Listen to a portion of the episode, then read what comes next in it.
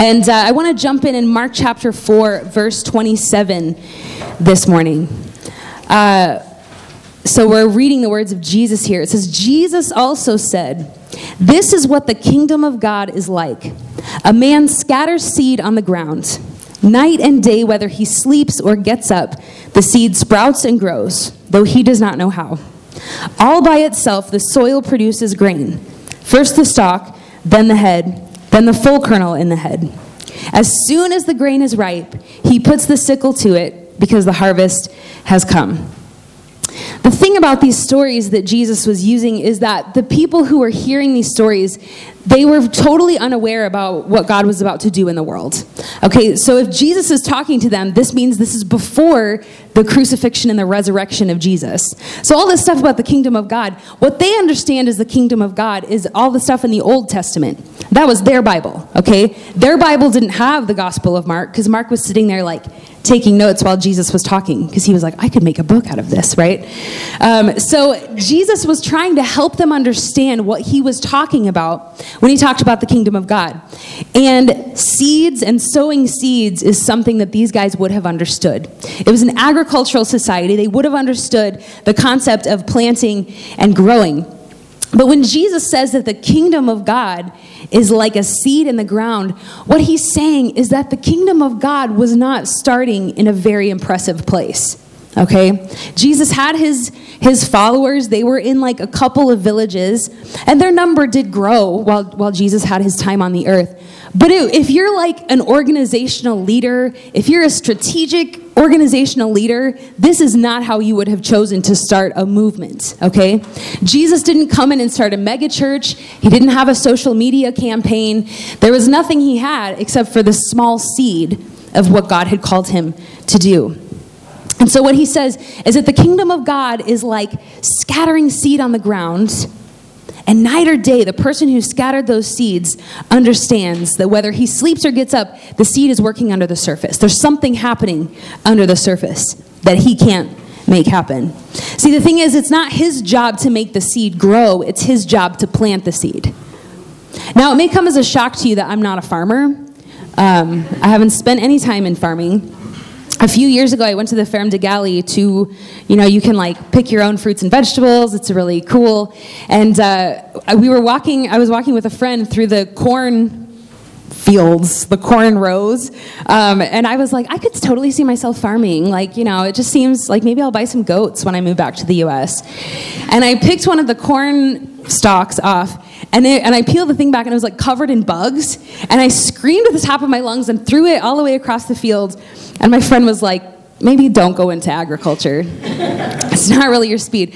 So I don't know a lot about planting, I don't know a lot about soil, um, but I do know that whoever plants the seed, it's not their job to actually make the seed grow. It's their job to plant the seed and do their part in the process. And uh, I want to tell you today that the results of your obedience to God are not your problem. The results of your obedience to God are not up to you. If God has planted a seed in you and you've been obedient to God, the results of that obedience are not your problem, it's God's problem. Just as that seed goes into the ground and under the dark, nobody can see anything happening to it, but there's something happening under the surface. When we partner with God to plant seeds, we have to trust that God will make those seeds grow and bring them to a harvest. Um, I believe that's that's what I want us to be as a church. I believe that's what we're called to be as a church. Um, I don't I don't see us being any flashy thing or any mega church big deal, but I want us to be a seed that's planted and trust God to make it grow. What God has called this church to be is not something that any of us can accomplish on our own. We cannot make this church grow. God has to make it grow. But we have to plant the seeds that God calls us to plant. Um, I love the idea of partnership in the Bible. This, this concept was revolutionary to me when I understood that actually God has called us to partnership for his kingdom. And what I mean by that is that God has a purpose for each one of you to serve in this church and in this community and in the kingdom of God. He doesn't do it all himself, okay? Jesus didn't come down here and lead worship today. I wish he would have, okay? I wish Jesus would join our setup team. I wish he'd go and teach the babies, but Jesus doesn't show up and do that stuff. He calls us to do it. And we get to partner with God It's like the coolest thing in the world for God to use you and allow you to partner with Him to bring change to your community or change to someone's life. It's a partnership. We respond to what God asks of us, and the church happens. The church happens when all of us are obedient. Um, we're going to do Vision Sunday a little different this year than we did it last year. Uh, last year, I looked through my presentation from Vision Sunday last year, and the idealism of a six month pastor, you know, it was like, we're going to have 500 people in our church, and we're going to see 200 people get baptized. And even as I was saying this stuff last year, I was like, is this really what's going to happen this year? Is this really what God wants for us? Um, and so last year was a lot about goal, like numerical goals and that kind of stuff. But this year, I want to talk to you a little bit more about my heart for the church and my heart for the church in 2019. Um, so, the first thing I want to let you know is that I want this church to be a place where people can explore what faith looks like. Um, I think it's important that we create a space where people feel like they can come even if they're not Christians, and they can take their time to make a decision on whether Christianity is right for them. That means if you're here and you're not a Christian, we're glad you're here. We're very glad that you're here with us. Um, you don't have to be a Christian to come to church here. And, uh, and the reason for that is because I believe that everyone is here for a reason. I believe God is already planting a seed in you and starting a work in you, even if you don't see anything from it now, even if you don't believe me. I think I'm right. Um, and I want to tell you a couple stories to kind of illustrate how that's worked in my life and what uh, a couple of situations that have taught me that. Uh, when I was nine years old, my dad was a pastor at a little country church in Indiana. And uh, when I was growing up, you guys have it so easy because when I was growing up, we went to church Sunday morning and Sunday night and Wednesday night. And it's not like our two services, like you pick one. No, you go to all of them. You go to church Sunday morning, you go home and take a nap, you come back Sunday night, and then you come in on Wednesday night. And uh, it was a Sunday night, and I was on the front row alone because dad had to lead worship and mom had to play piano. And I suddenly I had this feeling of like intense joy and freedom and it was the weirdest thing. And I remember looking down at my feet and going like what is this like exhilarating feeling I have right now? This is so amazing. And I got home and write, I wrote in my diary that night. I, I kept a diary for like five days in a row or something. And I wrote in my diary, I felt like I was going to be lifted off of my feet in church tonight. I didn't know what that meant. It was just the feeling I had. But what happened was God, that was the first time God allowed me to experience his presence. It was like the coolest feeling I'd ever had. I didn't know what it was, but God allowed me to experience his presence in that way. Uh, then, when I was 10 years old, my family told us we were moving to the big city, to Indianapolis, Indiana, you know. And I don't know if any of you have ever moved anywhere um, far away from home, but this was like two hours by car, and I was devastated. Um, I had all these friends at school, and, um, and I, was, I was so sad to leave, and I was just really torn up about it. And I remember laying on the floor in my bedroom in North Manchester, which is where we moved from. And I was reading my Bible and I came across Romans verse, uh, chapter 8, verse 28, which says, I will work all things together for the good of those who love me and who are called according to my purpose. And I read that and it's like, it's like a light bulb went off in my heart. And, and I just, I felt like God was saying to me, you know what? I'm going to work this out for your good. You can trust me. And that was the first time in my life God spoke to me through scripture. I didn't hear it with my ears, but I felt a revelation in my spirit. It taught me something new about the character of God. And from that point on, I was like, yes, God has a plan for me in this move. And I walked into it uh, kind of at a different place.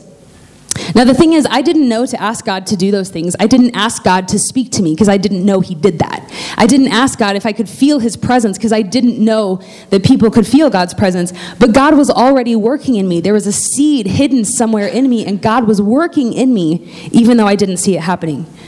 And I believe that God is working in you in the same way. See, at that point, at nine or 10 years old, I didn't have anything to offer God. I couldn't run the kids program at church. I couldn't tithe. I mean, my parents did make me tithe, but it didn't make much of a dent in the church finances, okay? So I, am not, I wasn't able to like contribute a lot and make a big difference for God. So why would God allow me to feel his presence? Why would God speak to me when I had nothing to contribute? It's because he loves me. It's because he loves me and he was starting a work in me even at that point. And I believe God is starting a work in you. I want this church to be a place where people can come and let that work begin in their lives. If you're a skeptic, I get it because I'm a skeptic. If you doubt, I get it, because I doubt. I know that's not a really like comforting thing to hear your pastor say, but but we all we all deal with skepticism. We all deal with doubt. We all have that question of, man, what if what if none of it's real? We all struggle with that. But let me tell you something. I still believe to the core of my being in the hope and freedom of Jesus Christ. Amen. I will not apologize ever for believing to the core of my being Amen. in the hope and the freedom of following Jesus Christ. Amen. There's nothing better you can do for your marriage than follow Jesus and surrender your life to Him. There's nothing better you can do for your relationship with your kids, for your friendships, for the anxiety in your life than surrender your life to Jesus Christ. I believe that with every fiber of my being. And I believe that this church needs to be a place where people can discover that. So we want to create that environment as a church. Um, last year, last year the word that god gave me for the year was cultivate and that's i guess it could sound like a weird thing but when i was growing up my home church pastor always encouraged us to pray and ask god to give us a scripture for the coming year and so um, sometimes I felt like I was just choosing one. But in 2017, I really felt like the word cultivate came to me. I was reading a book, and this word cultivate just it was like an arrow in my heart. And i was like no not cultivate. I was on a plane and i just was like this cannot be my word for 2018 like cultivate is not fun okay? Cultivating is about preparing the soil. It's about doing a lot of work with no return basically and so I was like, no, no, no, it can't be cultivate. And I like kept reading and I like read my Bible trying to find another word that would spark for me. But uh, cultivate was the word. And I got up here New Year's Eve 2017 because it was a Sunday and I said, God has, I think God has spoken to me that the word for 2018 will be cultivate. Sorry. Sorry, guys. I wish it was expansion. I wish it was growth. I wish it was like excitement or, you know, money or something like that. But it was cultivate. And I'm like, God, are you serious? Like, it's my first year as a pastor. Why can't you give me a, like, the fun or something, you know? But, um, but cultivation is about pulling rocks out of the soil and preparing, laying a groundwork for the harvest. Playing, uh, uh, planting, laying a groundwork for the, the season of planting. And it was absolutely a year of cultivation. It was a hard year for us. Um, we were working on building in leadership structures. We were working on um, building in a lot of other structures and, and cleaning up some administrative things. It was a hard, hard year. And it was one of those things, it's like you imagine working in the sun all day, clearing rocks out of the fields, and you come inside at night and you're sweating and sunburned, and someone's like, Man, what have you been doing? You're like, I've been working like a dog out in the field. And they look out and they're like, well, what did you do? It looks exactly the same as it looked before. I don't see any difference, you know? And you're like, uh, just trust me, I worked really hard. That's, that's where God had us last year. And I knew that going into it, but I didn't know exactly what it would look like. So as we so as 2018 was ending, I was like, what's the word for 2019, Lord? What's the word? And I'm like hoping for some really exciting word. And I didn't feel like God gave me a word, but I felt like God put a scripture in my heart. And I didn't put it together until last night while I was deciding to share this with you. I didn't put it together until last night. Um, the relationship that this year's verse has with the idea of cultivation from last year. But I want to share with you um, Isaiah chapter 55, verses 10 and 11. These are the verses I believe God has given me for this year. It says, As the rain and the snow come down from heaven and do not return to it without watering the earth and making it bud and flourish, so that, that it yields seed for the sower and bread for the eater. So is my word that goes out from my mouth. It will not return to me empty, but will accomplish what I desire and achieve the purpose for which I sent it.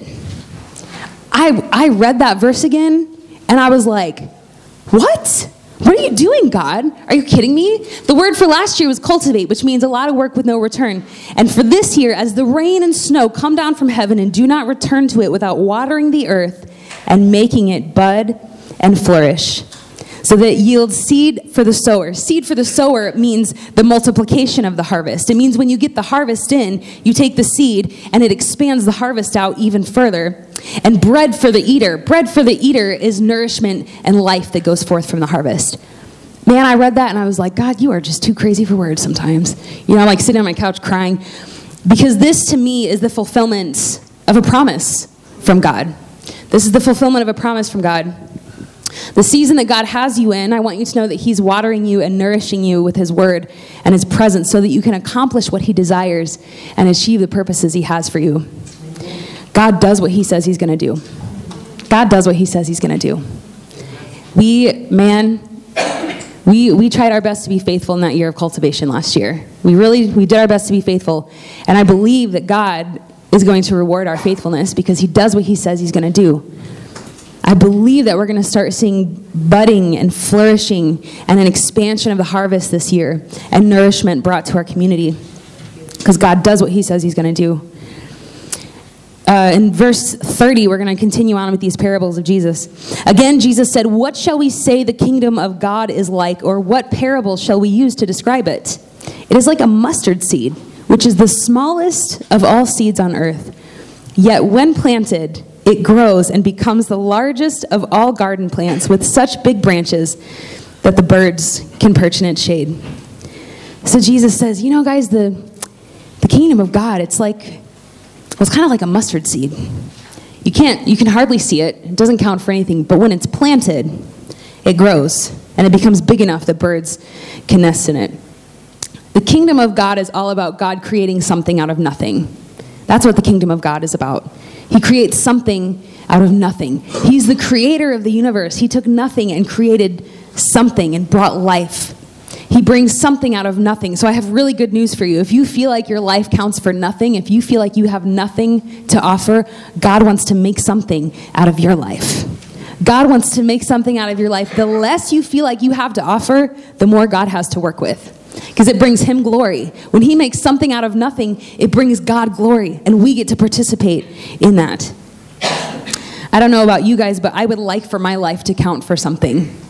This is what kind of keeps us awake at night, isn't it? What does my life count for? What's the purpose of my life? What difference am I making in this world? My time in Paris, what's the point of me being here? Maybe it's a mistake that I came to Paris. I'm only here for two years. What's the point? Why did God bring me here? This is the, this is the kind of question that kind of gnaws at us. Um, and I've, I've thought about this question for a long time, as I'm sure many of you have. Uh, I grew up in, I, I, was, I always went to church, and when I was in high school, uh, I was in like late 90s, early 2000s American youth group culture, which was super obnoxious. Okay, there were like certain things that, that were kind of uh, thematic to that time. But one thing that kept coming up over and over is the concept of asking God to use me. And I would ask God, I'd be like, use me, Lord, just use my life, use my life. And we would all, teenagers, be up at the altar being like, use me, Lord. And God's like, graduate high school, and then we'll talk about it. but, uh, but I had this deep desire for God to make something out of my life. And, uh, and I've looked through journals of that time in my early 20s, and I would just be like, God, why won't you use me? Why won't you make anything of my life? I really, I really wanted God to do this in my life. And I've learned two things through the process of praying that prayer for so long. The first thing I've learned is that God's love for me is not conditional on my achievement. God's love for me is not conditional on how much I do for Him. If I decide to just sit in my apartment and watch Netflix and eat Pringles all day long and not contribute anything to the kingdom, it doesn't change God's love for me. That can sound scandalous, but there's nothing you can do to make God love you more. God doesn't love you more if you, you know, work in the nursery. Actually, that, I'm questioning that. I love you more if you work in the nursery. There's nothing you can do or achieve to earn God's love for you. And there's nothing you can do to make God love you less. God's love for you is unconditional and unfailing. So through this, I learned that, hey, it's not my achievements that earn God's love for me, it's a free gift, it's free to me. And the second thing I learned is that if I want God to make something out of my life, I have to be planted. If I want God to make something out of my life, I have to be planted. So you don't have to be special. You don't have to be the smartest or the prettiest or the person with the best ideas or the wealthiest or the person with the most time to give. You don't have to be the best dad or the best wife or find a spouse at all. You have to be planted. You have to be planted. You have to be part of something bigger than yourself and be willing to give yourself to that thing and come together with other people for God to achieve his purposes in the world. So, what does it mean to be planted? Well, I think it breaks down to three things. I think it means listening to what God is saying to you obeying what God is saying to you, and trusting God with the outcome. trusting God with the miracle of the harvest. I'm so passionate about the local church. I believe that the local church is God's plan for bringing the kingdom uh, here on earth. I, I, believe so strongly in the local church.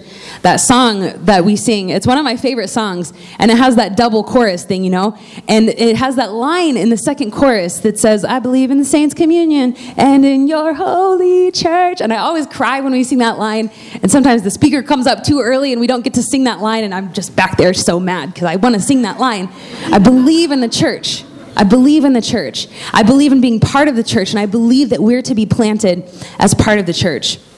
And I think it takes an effort of all of us coming together. Nobody's intelligence or personality or anything is enough to carry this church into the purpose God has for it. It's going to be all of us being planted together. Um, and I, I, we're watching this happen in a few different ways in the church. And I want to tell you that um, we, we watched our giving go up substantially in 2018. It was like shockingly good. Um, so, and I asked Jeanette, our administrative director, who is like such a rock star, um, I asked her to break down some numbers for me, and she found that in 2017 we had 112 recorded givers. That means people who wrote their name on the offering envelope or did a bank transfer. Um, so that doesn't count people who gave in cash. Um, but in 2017, we had 112 tracked givers. In 2018, we had 126 tracked givers, which is like massively over the ratio for, for a congregation. Um, but also, we broke our record this year and had the highest giving of all time in the history of the bridge. Um, yes, we can definitely clap for that. But the thing that I love about that is I mean, it's great to have a high number, right? It's great to be able to say we had the highest giving year ever. But what I love more than that is we had, it was very dispersed. Everybody participated. Everybody was part of that. It's not one person who gave like 80% of the money and everybody else gave like a few euros. It was a group effort. We worked together in obedience, and God has blessed that obedience. And so I want to tell you that I'm, I'm so excited about what God's doing here at the bridge, and it's evidenced. There's not a lot of things we can count. We can count people and we can count money, okay? We can't count what God is doing in your heart or anything like that. But this is evidence to me that we're moving forward in obedience, and that makes me really happy. Um, so in 2019, I don't have a I don't have a euros goal. I don't really care how much money comes in. Well, I kind of care. Um, we got to pay our rent. Um, but my goal for 2019 is that every every person in the bridge would participate in giving. Um, all of us, I believe, are called to participate in this area. Um, so I'm excited because this is this is what the church is meant to be. This is what the church is meant to be: is all of us being planted together. Um, so I want to talk just for a few minutes about what my vision is. Uh, when I came on as the lead pastor about a year and a half ago, everybody, that was the question. What's your vision? We want to know your vision. Tell us your vision. And I came to understand that people wanted like kind of a snappy phrase where either like all the words rhymed or they started with the same letter kind of thing, you know, the snappy, punchy thing, or something really crazy, like we're gonna be a church of 2,000 people next year and have plant a church in the Eiffel Tower. Um, people wanted something snappy and punchy, and uh, I don't have anything snappy and punchy, to be honest with you. Like my vision for the church is that people will find Jesus here. Um, that's basically my vision for the church. Um, but I, there are some things that I pray that we become, and that I pray that we are in the culture of these of this church, and I want to share those with you. The first one I shared earlier, I want this to be a church where people are safe to explore their faith and make a decision. Um, the next one is I pray that we will be a life giving church. I want people to leave here feeling more alive than they did when they came in. I don't want to be a boring church because a boring church doesn't make me feel more alive when I left as when I came in. I want it to be a life giving church. I want people to feel alive when they leave this place. Um, I'm, a, I'm a big fan of the resurrection. I'm super passionate about the resurrection. I, whenever, I, whenever I bring the resurrection to a sermon, you can bet your bottom dollar that I was crying on my couch Saturday night rehearsing the sermon because the resurrection is everything and I don't believe that I don't believe that we have to wait for the resurrection to be resurrected. I believe that God wants to bring dead things to life in this church. I want to see resurrection happen in this church. I want to see dead marriages resurrected. I want to see broken relationships resurrected. I want to see people's finances resurrected. I want to see resurrection happen in this church. I want this church to be a life-giving church. Man, this city is this city can feel so oppressive. There's death. There's death in the city. I want this church to be like a defibrillator on the spirit of this city, that everywhere we go, we'll bring life wherever we go. I want us to be a life giving church. We have to be planted together and trust God for the miracle of the harvest to be a life giving church. I want to be a church that brings hope and healing into our community. Each one of us who are followers of Jesus, we are carriers of God's presence. If you're a follower of Jesus, the Holy Spirit is in you to release hope and healing to the people around you. By your very presence, you should be oozing the hope and healing of Christ. I want us to be agents of hope and healing in our city.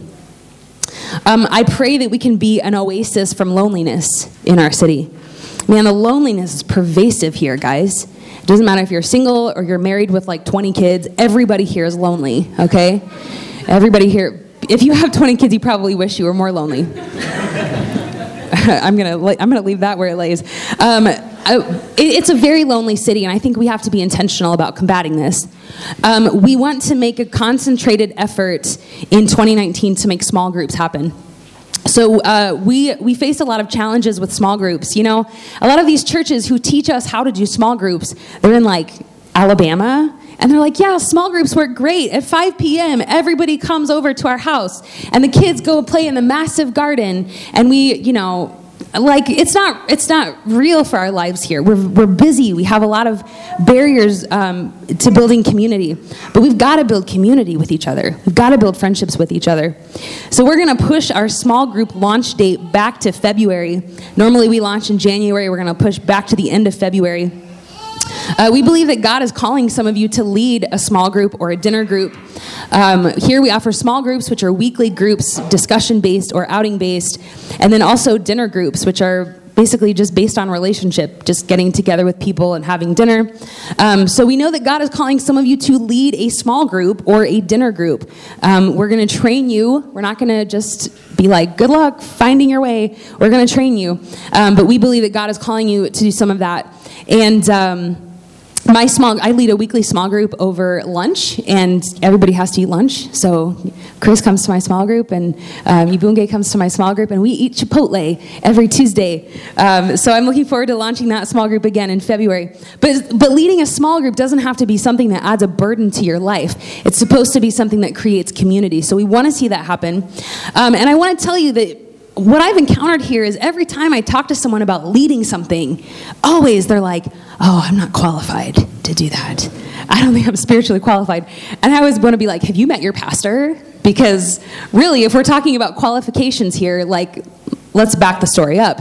Um, I, it's not really about qualifications, it's about obedience. If God is calling you to do it, we're going to resource you, and God is going to equip you as well. Um, we don't have to be a church of the most qualified people, but I want to be a church of the most willing people. Uh, the last thing that my, my last prayer for this year is I pray that we can empower people to fulfill their calling. I'm not the only person in this church that God has called. God has called each one of us to participate in this community, and each one of us has a part to play in what God is calling this church to be. Um, I really believe, I, I really believe this. I, I want to empower and equip people to do what God has called them to do, which means that if you come to me and you say, Pastor Kelly, I have a great idea for something the church should be doing. The church should start a flower distribution ministry and give flowers to everyone they see on the street. I'm going to look at you and say, That's a wonderful idea. Why don't you head that up? Or we're not going to do it. That's about where it goes. Because I don't have the capacity to start any more initiatives or ministries or anything like that. It's in your hands. God has called you to do something. And what this church is going to be in the city will depend on what God has called you to do and your willingness to obey and engage in that. Doesn't that sound fun? It's super fun, guys. Stepping into obedience in what God has called you to do is the most exhilarating thing you can do. And I want to encourage you to try it. If you know me well, you'll already know this. But if you don't know me well, if you're like, hey, I'm going to lead a small group, and two months later you come to me and say, you know, that's really not for me. I can't do it. You know what I'm going to say? No problem. Let's find you somewhere else where you fit. Or if you say, I want to do Bridge Kids, and you try it for two weeks and you're like, never again. and you come to me and you're like, I'm so sorry, Pastor Kelly, I can't do it. I'll be like, that's no problem. Let's find where you fit. We want to help you find where you fit and not put people where they're not called to serve, but everyone is called to contribute in some way. So in 2019, uh, one of the things we're going to start is called Growth Track. This is going to be a course designed to um, train you how to serve at the bridge. Um, we'll, have a, we'll have a segment in there teaching you about who we are as a church. You'll take a spiritual gifts assessment and discover what some of your gifts are. And then uh, there will be a streamlined way to start serving because we don't have that right now. And we feel that it's very important that we provide a place, not just to say, oh, we want you to serve at the bridge, but to actually equip you to do that and find the team that's right for you. So until that's up and running, which will hopefully be sometime this spring, we have an updated serve team listing here. You can look through here. This lists all of the places that are currently available to serve at the bridge and who the contact person is and what the time commitment is. Okay, there's different time commitments. If you're on the setup team, you have to be here at 8 o'clock in the morning. That's rough, but guess what? I've been doing it every week for almost 10 years, and I've survived, so you can survive too. Um, but some of the teams have more time commitment than others, but there's anything for anybody in here. So take, a, take that, but we're going to start Growth Track this year. Um, and I'm so proud of some of our volunteer ministry directors. One thing we saw in 2018 was our ministry directors really, really taking ownership of some of our areas. Um, one of those is our friend Joshua, our lead usher down here, and the director of our usher team. And he's done, he's taken the ushers team, before Joshua came in, like if you were on the back row, you were an usher. Um, because I'd be like, every week I saw it, I'd be like, the ushers are preparing to receive our offerings, and someone on the back row would be like, uh, "Okay, can, okay, you guys come here," and they're like giving them instructions in the back. And uh, Joshua's really transformed that team to understand that it's a calling. It's a calling, and it's a place where people can serve. Um, and then Geraldine, our, our uh, director, our Bridge Babies director, she took it from it was like survival before Geraldine came in, okay? And now the kids are they are learning about Jesus in the nursery in a way that's age appropriate that they can understand. She's doing a fantastic job. She's not in here because she's in the Bridge Babies, and she would probably like for me to tell you that she needs help in the Bridge Babies. Isn't that right, Samuel? Samuel's like, please help my wife. Um, we've seen Patrick has stepped up a lot in Bridge Kids. Uh, Mariana, our worship director, who's out for a couple months, and then David also, who has stepped up to lead our youth program. One of our goals for 2018 was to start a youth group, and we've seen that happen and uh, oh, I'm going to cry again. And I wanted to announce to you today that David has agreed to come on to our pastoral team um, permanently here at the bridge. So, very happy about that. Um, and this is this is a picture of God's faithfulness to us because in in September, David preached in September, and uh, we had a meeting to talk through his sermon. And at the end, and I had been feeling for a while, I mean, we asked him to be the youth director. He did that, and he's been doing a great job. But I, I really see the hand of God on David's life. I, I believe that he's really called to minister. Sorry, David. There's not much you can do about it. Um, but we had a meeting and um, talked through his sermon. And at the end of the meeting, I just felt so strongly from the Lord, okay, bring it up, bring up the pastoral team. And I was like, oh man, he's not going to like this. So I, I kind of like closed the door to the meeting room, and he was like, oh, am I in trouble? Like, what, what's happening here? And so I, uh, and so I basically said, I want to talk to you about the potential of you joining the pastoral team um, here at the Bridge, becoming part of our speaking team, and also stepping up into lead discipleship and, uh, and he was like, I'm going to need to talk to my wife about this. And I was like, that's a good sign. That's very wise. Um, but, but this is a picture of God's faithfulness to us because I walked out of that meeting into another meeting with Joel and Kristen Temple, who told me that they would need to resign um, in January. And I was like, you know, I just talked to David about coming on the pastoral team, so you guys can go. no, um, but but it really was this picture of like before Joel and Kristen even shared with me that they were going to be moving on. God, God prepared the way so that we wouldn't have to lose personnel basically. Um, and so david and caroline from day one have been have been an incredible support to our leadership here at the bridge. Um, and and i would encourage you guys if you need someone to disciple you if you need someone to pray for you david's a great person to do that. Um, I've, I've spent a lot of time with them. I've spent a lot of time in their home and with their kids. And uh, this is a guy you can really trust. You can really trust david so we're so excited that he's coming on to our pastoral team. Um, I'm excited, guys. I'm excited about what God's going to do in 2019. Um, I'm glad that the year of cultivation is over, but I think it's just getting started. I think the, the flourishing time is just getting started. And so I want to ask you to stand with me this morning And the ushers are going to um, distribute a couple things to you. One is, uh, one is a piece of paper that looks like this. And basically, this is a way for you to pray about your part in uh, the bridge in 2019. There's a few different things on here. The point is not to check all of these off. The first one is growing in your faith, inviting a friend, praying, giving, attending a small group, completing the growth track. The challenge is not for you to do all of these things. The challenge is for you to look at this and take this to the Lord in prayer and say, God, what is my part in it this year? What is my part in this? You guys are going to keep these. I'm not taking these back from you. You're going to keep these. So this is just for you to have and pray about what your part is in this. And the second thing you are going to be receiving this morning is a mustard seed. Um, each one of you will get a mustard seed because this is a way for us to remember that our lives are small and what we bring is small. But when we're planted together, God can make something out of us. God can bring a harvest out of our lives.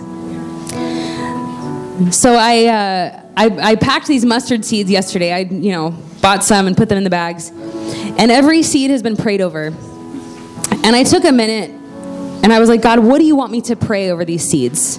And I typed out a couple different things and erased them.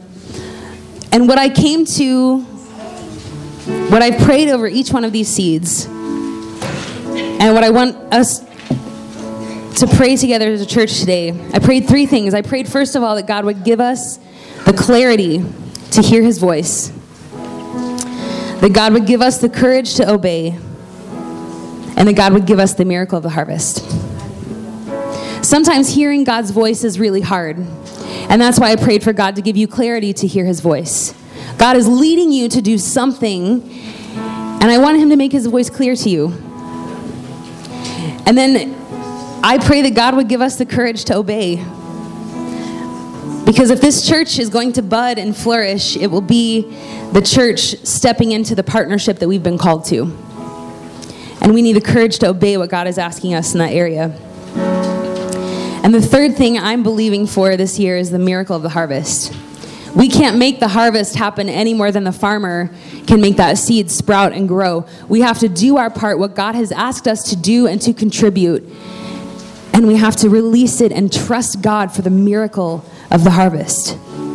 In your life and in this church, I believe that God wants to bring a harvest in your life. And God wants to bring us together as a church into a massive harvest that we will see change our community and change our city. God has called us here for a reason. God has called you here for a reason. It's not a mistake that you're here. I'm going to pray as we close, and I'd like for you to just hold that mustard seed in your hands as we pray together. Father, we thank you that you speak to us through your word and through your presence. God, we need the clarity to hear your voice. We need you to make it obvious to us what you're saying. God, we commit ourselves as a church and we say to you, we will do whatever it is that you ask us to do. We will do whatever it is you ask us to do, but you have to speak to us, God. We want to hear your voice. We want to know your voice. Give us clarity to hear your voice. And Father, I pray that you would give us the courage to obey you. God, give us the courage to trust that no matter what it is you've called us to do, that you will prepare us for the work that you have for us. Give us the courage to obey you, Father. And God, we pray for the miracle of the harvest. We pray for the miracle of the harvest, God. Let us not waste our time in Paris, but would you use our lives? Would you plant us? Would you help us to grow roots and would you use us to bring about a harvest in this city? That it would expand the kingdom of God and that would bring nourishment and life into our city. Father, we trust you for the miracle of the harvest. We commit to you that we will do our part. We will do what you're asking us to do. And we pray that you would do your part, Father. We pray for the miracle of the harvest. We might plant the seeds, we might water the seeds, but it is you who brings the harvest. And we commit that to you. In the name of Jesus, amen.